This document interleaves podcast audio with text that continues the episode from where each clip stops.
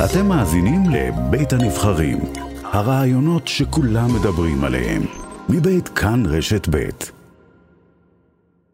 הילה חסן לפקוביץ', סמגלית ארגון חוכמת נשים, שלום לך. שלום. אתם בסוף השבוע הפצתם אה, בבתי הכנסת, אלפי בתי כנסת ברחבי הארץ, עלון סאטירי. Mm-hmm. מה, מה עמד בבסיס שלו? בעצם העלון הוא סאטירי, אבל המצב הוא ממש לא סאטירי. אבל בואי נדבר קודם כל על העלון. מה היה כתוב בו? העלון בעצם מביא אה, כל מיני פינות הלכתיות וסיפורים. אה, הכל אה, מאוד מאוד בהקצנה, אבל הכוונה בעלון, הכוונה בעלון היה להראות את המצב של הנשים העגונות. בעצם נגיד היה שאלות על האם אפשר לאכול פטרוזיליה בשנת שמיטה, ואז יש, כן, הפינה ההלכתית.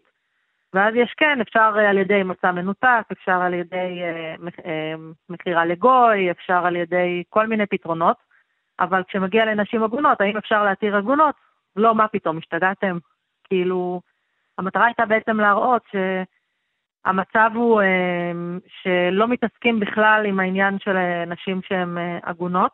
זו פעם ראשונה שמופץ חומר כזה בבתי כנסת? לפי מה שאני יודעת, כן. איך הוא התקבל למיטב ידיעתך? איך התייחסו המתפללים? אה, קראו אותו ברצינות, ולקח להם כמה דקות להבין שבעצם זה, זה סאטירה, כי uh, אסף וול וגלעד, שניהם גאונים, עשו את זה בצורה מאוד מאוד קרובה למציאות, בשפה והכל. ו... ובאמת אנשים אה, בהתחלה חשבו שזה, שזה באמת אה, ככה, ש, שהסיפורים האלה הם סיפורים אמיתיים ושההלכות האלה הן אמיתיות. הראיתם I, להם I... גם למתפללים בבתי הכנסת, אה, כתבתם להם גם בעלונים הסאטיריים סיפורים של נשים עגונות? כלומר, הם קראו מה לא, קורה לאישה עגונה כזו שהבעל שלה אה, מעגן אותה כל כך הרבה שנים, היא לא יכולה להינשא, היא לא יכולה להביא ילדים, נזכיר שהרבה פעמים היא עוברת את גיל הפוריות והיא, והיא נותרת ללא ילדים. נכון, זה כואב מאוד. אה, לא, תראי, האלון הוא היה בעצם ספתח לאיזשהו, לקמפיין. הספתח היה בעצם אה, לתת איזושהי הצצה לעולם הזה, אבל לא בצורה רצינית, אלא בצורה סאטירית שתתפוס את התשומת לב של האנשים. אה, ועכשיו אנחנו באמת, בימים האלה מגיעים אלינו עוד ועוד סיפורים בעקבות הקמפיין הזה, ובאמת המצב הוא לא, לא פשוט בכלל. אישה שנמצאת היום במצב ש... בעצם מה שקורה במדינת ישראל זה, ש... זה שאישה בעצם, אה, פעם הרי, למה יש נשים עגונות? פעם אם הבן אדם היה, היא הייתה נשואה והוא היה נב... הולך לאיבוד במלחמה, לא היו בטוחים שהוא מת או לא, היה תובע, היו כל מיני דברים כאלה, אז היו מכריזים, אוקיי, האישה הזאת היא עגונה כי אין בעל, לא יודעים איפה הוא, לא מוצאים את הגופה ולא יודעים מה לעשות. היום זה כבר הפך להיות איזשהו כלי בידיים של uh, הגבר, uh, כדי uh, פשוט להתעלל בה, ופשוט אה, או להתעלל, או לסחוט אה, כמה שיותר הטבות בתהליך הגירושין, שהוא תהליך רגיש ולא פשוט. איזה הטבות אה, למשל הוא מקבל, כדי למשל, שהוא יועיל בטובו לשחרר את הרכוש הפרטי שלו שנקרא רעייתו? למשל, הוא יכול לבקש, מה זה לבקש? הוא יכול לדרוש שלא, שהיא לא תקבל את מה שכתוב בכתובה. יש לה, יש לה סכום מסוים שכתוב בכתובה שהוא מתחייב ברגע שמתגרשים לתת, אז הוא אומר, אני לא נותנת, תוותרי על זה. אה, האישה מוכלת על כתובתה, זה כבר נוסח כמעט אחיד בכל הגיטין לצערי. והדיינים אה, עומדים ואומרים, אם תסכימי לקבל את, ה, את הכתובה, אם תסכימי לוותר על כתובתך, הוא ייתן לך גט, והם עומדים ומאשרים מהלך כזה? תראי, התהליך הוא מאוד, אה, הוא מאוד פשוט. אישה, אישה וגבר מגיעים. בדרך כלל, אם שני הצדדים מסכימים, הכל טוב ויפה, יוצאים עם גט אחרי איזה שהם הסכמות ביניהם. אם הגבר אה, רוצה להתגרש והאישה לא רוצה להתגרש, אז מתחיל איזשהו תהליך של לשכנע אותו, תקשיב, אה, מה אתה אומר, אולי זה, אולי כן, הוא לא רוצה, אין בעיה, מוציאים חיוב גט, בסדר? ואז מתחיל תהליך של אכיפה בעצם, המדינה מתחילה לאכוף את העניין של אה, לעשות שם גט. זה לא כל כך פשוט, זאת אומרת, זה יותר קל, אבל לא ראינו. בהקשר של שולי רנד למשל, שהיה צריך להביא אישור של 100 רבנים. נכון. אז זה לא תהליך אני... כל כך פשוט גם לחייב גט בהקשר של גבר, זה נכון, שאצל נכון, גבר אבל, יש אבל פתרונות, אבל זה היא, לא אינסטנט. אבל הנקודה היא, התהליך הזה שנקרא חיוב גט, כן, שה, שהבית דין מחליט שיש פה נושא של חיוב גט, עד שהם מחליטים את הדבר הזה, רק ברגע שהם אומרים, מכריזים, יש פה עניין של חיוב גט, רק אז המדינה נכנסת לתמונה mm. ומתחילה לאכוף. עכשיו, אם אישה רוצה להתגרש ובעל לא רוצה להתגרש, זה יכול לקחת לה גם שנים ארוכות, כמו שאמרת, יכולה לפספס את הזמן שלה שהיא פוריה, והיא יכולה לפספס הרבה הרבה דברים בחיים שלה, שנים מהחיים שלה, את החופש שלה, עד שהדיינים יואילו בטובם להגיד, אוקיי, יש פה סרבן גט, וזה צריך לעשות פה חיוב גט, ואז המדינה נכנסת לסיפור, ואז אפשר לעשות לו אני רק רוצה להזכיר שבמשך הזמן הזה, הגבר בעיקרון יכול להביא ילדים עם אישה אחרת. נכון? כן. הוא לא חייב לוותר על שנותיו הטובות ולהישאר ללא ילדים. זה חל רק על לא האישה, הדבר גם... הזה. הוא גם יכול בגיל מבוגר להביא בדיוק, ילדים. מה שהאישה לא יכולה. נכון, גם מלכתחילה גבר יכול להביא. עדיין חשוב להגיד, כן, יש גם נשים שמעגנות, זה לא שלא. ויש הרבה דיינים שכן עושים את העבודה וכן מכריזים על חיוב גט, די בשלב מוקדם. אבל גם בשבילהם, נגיד, תוך שנתיים, מבחינתם זה שלב מוקדם. לא, זה לא שלב מוקדם. אין שום זכות לאף בן אדם לקחת את החופש של האישה, גם אם היא לא רוצה לחיות איתו מסיבותיה שלה, היא לא חייבת לתת, את יודעת, אני מדברת איתך על מקרים שיודעים שהאישה היא אישה מוכה. הם לא מכריזים על חיוב גט. מדברים על מקרים כאילו מאוד מאוד קשים, שפשוט נותנים לה זמן לעבור עד שהבעל יועיל בטובו, או שהיא תגיע איתו לאיזה שהם הסכמים, ושהיא תוותר על כמעט כל מה שיש לה, לפעמים גם על, ה- על הילדים שלה, על המשמורת. העיקר לקבל את החופש שלה, ולפעמים היא תוותר על הרכוש שלה, ולפעמים תוותר, העיקר שהגבר יועיל בטובו לתת לה את הגט. הילה, את הזכרת ו... קודם לכן דברים שכתבתן בעלון, שהופץ בסוף השבוע בבתי הכנסת. מה שאת בעצם אומרת, mm-hmm. שההלכה היהודית כל כך יודעת להתחדש כשהיא רוצה. בדיוק. וכל כך יודעת להתחדש כשהיא רוצה, כשהיא רוצה לשנות. תני לנו למשל דוגמאות להלכות שכן השתנו כדי להקל על הציבור, כדי שנבין שאפשר גם את ההלכה הזו בעצם לשנות או להגמיש כדי להקל על הציבור.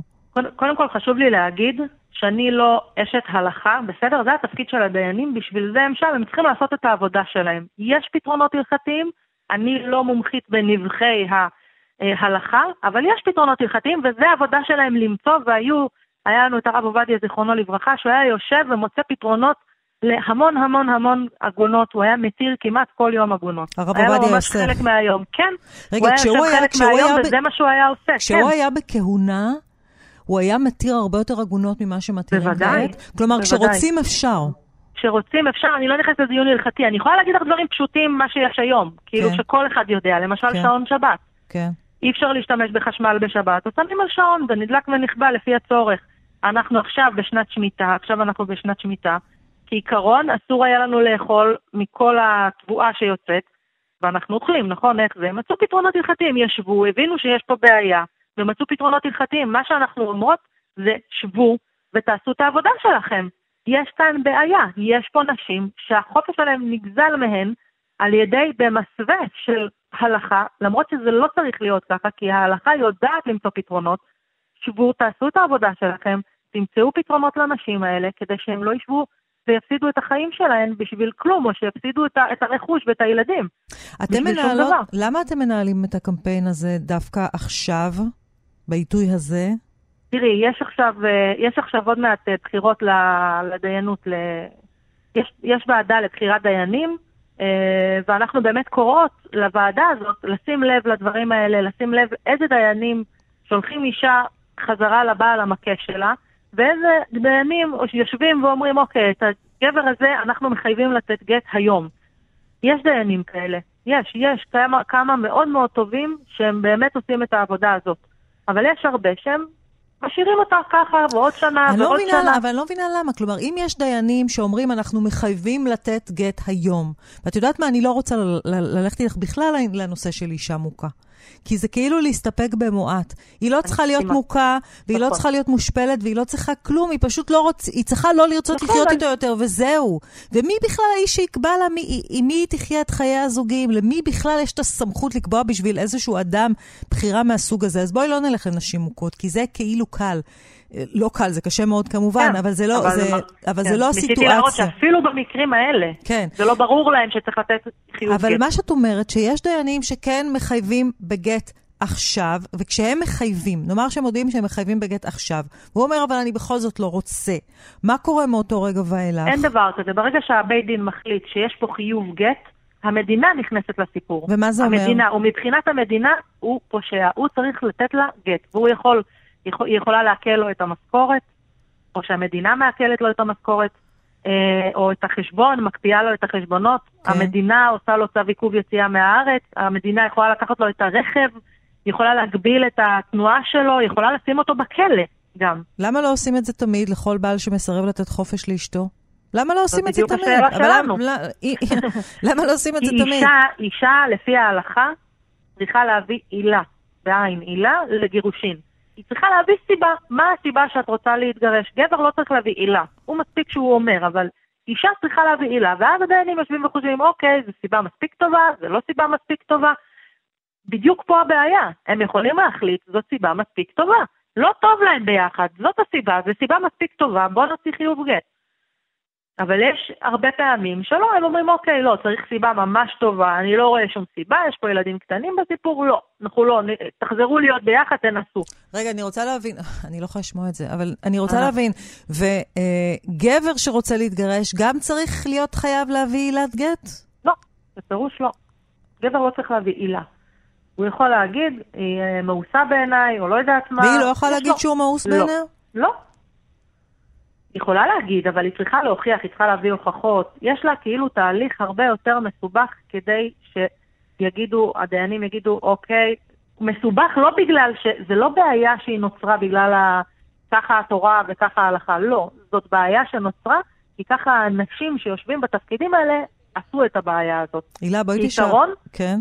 כן, כן. בעיקרון הם יכלו להגיד, היא אומרת, הוא מאוס עליי, וזהו, מבחינתם לסגור את הסיפור פה, אוקיי, בוא נעשה חיוב גט. אם הוא לא נכון. רוצה להביא גט, כן. לעשות חיוב גט. אבל אני רק רוצה להבין עוד ניואנס אחד. ברגע שיש לו חיוב גט, אוקיי? יש הנחיה מבית הדין הרבני, זו האינסטנציה המשפטית ההלכתית שמחייבת אותו בגט. נכון. הוא לא נותן לו גט, והמדינה מטילה עליו סנקציות מיני סנקציות, עד כדי שהיא מכניסה אותו למאסר לבית הכלא. בזמן הזה היא עדיין עגונה, נכון? נכון. עד שהוא לא ייתן. זאת אומרת, זה לא נכון, לא מספיק שהם מחייבים, אנחנו... עד שהאדון לא מועיל בטובו. נכון, אבל אנחנו... ו- אבל אנחנו ומדינה עדות... שלמה ובית דין שלם לא יכול לחייב את האיש הזה. לשחרר את אשתו. שזה, אבל את יודעת שבמדינת ישראל זה המקום היחיד להתגרש, ברבנות. גם מי שמתחתן לא משנה איפה. זה מה שיש. ואנחנו עדות, ל... אנחנו עדות, אנחנו עושות הרבה שיתופי פעולה עם כל מיני עמותות שמטפלות ומלוות את הנשים האלה. ואנחנו עדות לזה שבאמת, ברגע שהמדינה מתערבת, הגבר מיד מתקפל. כן? זאת אומרת, אין פה, כן. בוא נגיד, רק לוחצים אותו קצת והוא מתקפל. יותר מ-80 אחוז, כן. הוא מתקפל, כי אין פה אף אחד שבאמת רוצה עכשיו לוותר על החופש שלו. כן, או על הכסף שלו, על המשכורת שלו. הוא כן. יכול, אז הוא עושה את זה. זה הכל, זה כמו האקדח שיש על השולחן.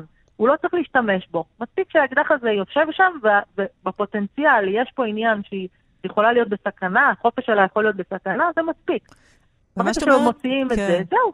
אז בעצם ההרכב של הדיינים בבתי הדין הוא מאוד מאוד דרמטי, זה מה שאת אומרת בעצם. מאוד, מאוד, מאוד, מאוד דרמטי. ואתם מעלים, מעלים, מעלות בעיקר את הקמפיין הזה עכשיו, כדי להשפיע על הוועדה לבחירת דיינים. נכון, יש לנו שר uh, דתות חדש, נכון. נתן כהנא, שהוא אחלה, הוא עושה עבודה באמת מאוד מאוד טובה, ואנחנו קוראות לו, הוא יושב ראש הוועדה הזאת, ואנחנו קוראות לכל מי שיושב, כל האנשים והנשים שיושבים שם, יש שרה, יש חברת כנסת, אה, וכולם צריכים ממש אה, להתגייס יחד ולעשות בדיקה לעומק. כל העמותות שמטפלות בנשים ומלוות כן. אותן, כמו מבוי סתום, כמו יד לאישה, כן. כמו אה, מרכז צדק לנשים, ועוד כן. אה, עמותות. הילה, ל- לפעול ממש למען... להתייעץ ולשמוע מי הדיינים שמגיע להם, שעושים את ה... פשוט עושים את העבודה שלהם. הילה, בואי תישארי איתנו, אנחנו רוצים לסכם את השיחה עם פרשננו מדת ומדינה, אה, יאיר אטינגר. יאיר, שלום. שלום ליאת. קודם כל, אני רוצה רגע להבין, הוועדה לבחירת דיינים, יש לה הרכב שונה הפעם, נזכיר גם שאין מפלגות חרדיות בקואליציה, זה בוודאי משפיע על הרכב הוועדה, אבל עדיין יש לחצים מאוד גדולים שם, נכון? יש לחצים ויש גם אה, רצון להגיע לאיזושהי הסכמה. אה, לא, לא לעשות את זה על, אה, על גב של אף אחד, לא לדרוס אף אחד, ומהצד השני... חוץ מאשר את הנשים העגונות, כן. במיוחד אותם, לא, לא לדרוס, זה, זה, זה אולי צריכה להיות המטרה הראשונה.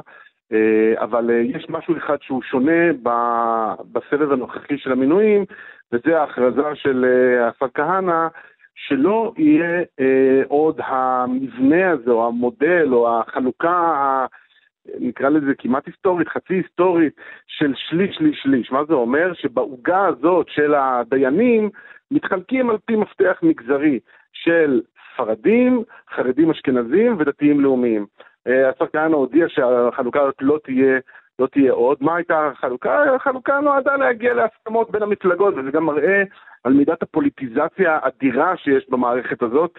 אז, וגם ראינו ש... לא תמיד הייתה איזושהי הנחה שכאילו דתיים לאומיים, דיינים דתיים לאומיים, הם מיטיבים וקשובים יותר לעגונות, וזה, וכאילו שחרדים לא בהכרח. והדבר הזה הוא לא נכון, mm-hmm. ואני חושב שזה טוב שהמפתח הזה, אה, אם הוא באמת מאחורינו, הוא יהיה מאחורינו, וצריך לשים לב באמת ל...